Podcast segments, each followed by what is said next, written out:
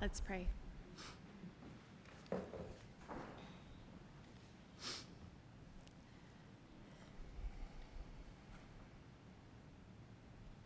God, open our minds, open our hearts, open up our best laid plans, and inject the power of your Holy Spirit for hope, for joy, for peace that transcends all understanding.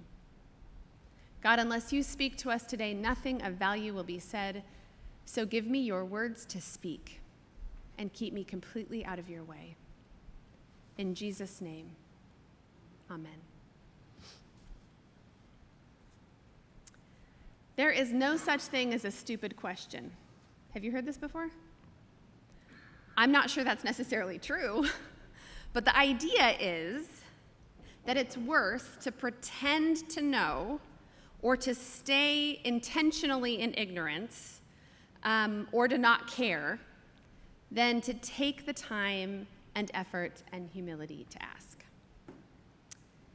The Gospel of Mark is not kind in its assessment of the disciples. If you've been paying attention these last weeks, you'll see time and time again that, that to Mark, the disciples are kind of a bunch of bumbling idiots. They keep getting it wrong. There's lots of little asides like, they did not understand. And you just can almost see the eye roll in the passage, right? They didn't get it. Lots of examples of their ineptitude. This morning's gospel is no different. It begins with the disciples hearing this incredibly intense teachings of Jesus and yet afraid to ask the hard questions that would illuminate their hearts about Jesus' path and subsequently their own path as followers and disciples of Jesus. They chose to stay in the dark. And then, not only that, but in order to stay there, they decided to distract themselves with one of humanity's most favorite pastimes flexing about who's the best. It's come so naturally. Little kids, little kids do it all the time, right? It's so natural. I'm faster than you. I can do this better than you. That's what it sounded like, what they were doing. I'm sure that the conversation probably ended something like, I'm rubber and you're glue, or times infinity, or something like that. It was that juvenile. Most of us, as grown ups, and some of us as children too, know that if we need to claim our importance or flex on others, that means that underneath that, we feel worthless or scared or both. There's always something underneath negative behaviors. They are emotional and spiritual symptoms, and they point to places that need healing. I think that that is what our gospel lesson indicates about the disciples that they needed healing because they were a bunch of fearful and worthless feeling, yes, sometimes bumbling idiots, just like us. The inability of the disciples to ask the questions that were weighing on their hearts, the refusal to do that, kept them from the answers that would set them free and allow them to walk forward into a new future. Maybe not without fear. Maybe they still would have been afraid, but at least in the hope of God. We have questions we don't ask too, don't we? Hidden parts of ourselves that we don't even want to acknowledge, let alone ask about. We like to distract from these questions with flexing and arguing about things that don't matter too, don't we? We're afraid of these questions because we're afraid of the answers that we might get. It's similar to what James wrote about in our second reading this morning. All this business about unanswered prayers, it's not that God does not answer our prayers because there is something wrong with us, and God's just like, sorry, I'm closed for the day. I've already answered my 1 billion prayers, and there's just no more prayers answered today. That's not how it works. It's that there's something wrong with the prayers that are being prayed. And what's wrong with the prayers that are being prayed is that they're rooted and grounded in things other than the love and grace of God. When our prayers originate in selfishness, greed, self righteousness, these prayers cannot be answered. They might as well be letters to Santa. They become wish lists of self service. The reasons we are afraid of the answers to the tough questions, they come from a similar place. A place of wanting to be comfortable, a place of wanting to stay on the surface and not get too deep, a place of wanting things to go the way we think they should go, the way we think that will be easiest. Places of self righteousness and greed, fueled by fantasy and escapism. We don't want to ask the questions like, why do bad things happen to good people? Because we're afraid that the answer will be that our good deeds will not protect us from our mortality.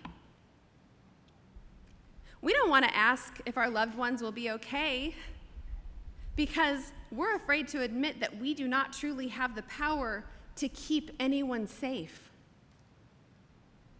We do not want to ask what the prognosis is, because then we would have to deal with the reality of it. And we don't want to ask the Savior of the world what the point of all of this is, when at our heart, at our core, where the thumbprint of God is, we can sense that something more revolutionary than we could ever have dared believe is true. And that if we really asked, Jesus would draw us close and say, Resurrection. We don't want to hear that business about resurrection because that requires death and death requires suffering. And we would rather not have that. Thank you very much. We want to hear blessing and goodness and no bad days and happy endings. But, beloved of God,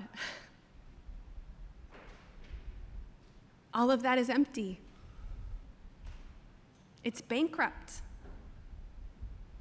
It will not set you free.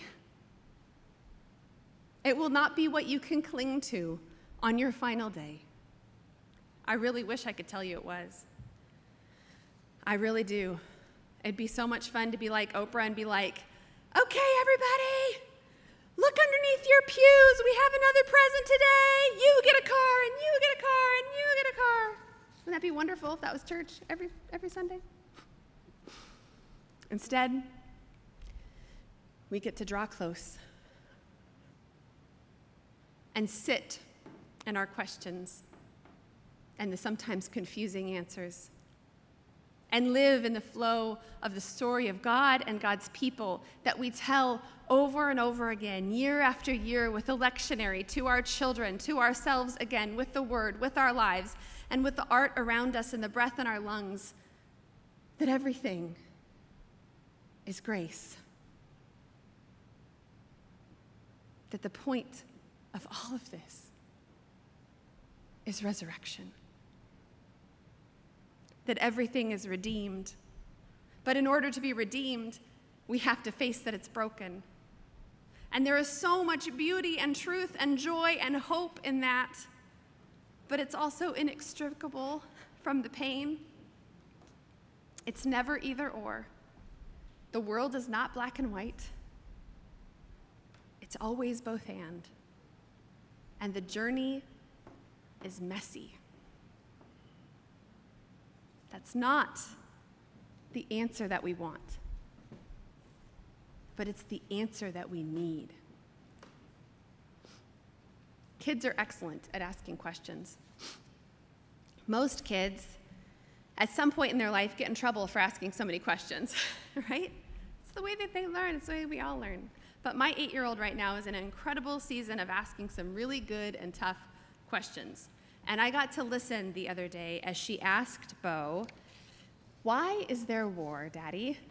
I was thinking, oh man, I'm glad she asked him and not me. But Bo was amazing. And as he told her some of the complexities of human interaction and politics, and as he explained something as horrible and really nonsensical at the end of the day as war, the answers revealed the truth. And he ended with, You know, it's just really stupid, honey.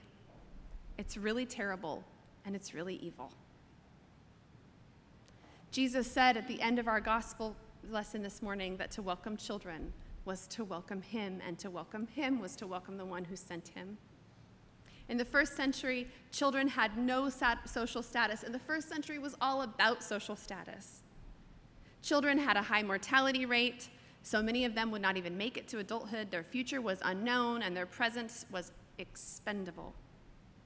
But Jesus, in the face of his disciples' fear of asking the hard questions and their subsequent flexing about who was the greatest, took someone who represented the most marginalized, the most worthless, the most without status, the most hopeless, the most mortal, and said, When you welcome one such as this, you welcome the Savior of the world. You welcome the Creator and Sustainer of the world. You welcome God. Children may not have a lot of social status, but they know how to ask the tough questions. And they're really good at living in the moment. And they may not have power, but they're teachable and they're malleable and they're growing. I don't know what questions you're afraid of asking, and I'm not even sure if there's answers to them this side of heaven. But I do know that sitting in faith in the questions is better than trying to cover up our fear with comparing ourselves, with trying to connect with others in ways that, that, that are superficial. And I do know that to connect with God is to welcome in that which does not confirm our superiority or impenetrable social standing or safety I know that there is nothing that God cannot redeem, and that death is nothing but a doorway to more love. So ask those questions, beloved. And while the answers are not the ones we may have hoped for, not the answers to our fantasies, they will be the answers that set us free. To be mortal yet embedded in eternal life. To be broken and yet healers, to be afraid and yet full of courage, to know that no matter what the questions or the answers, we belong to God, and as such, we are God's hands and feet on earth. You belong. That is your forever answer. You are beloved. Amen.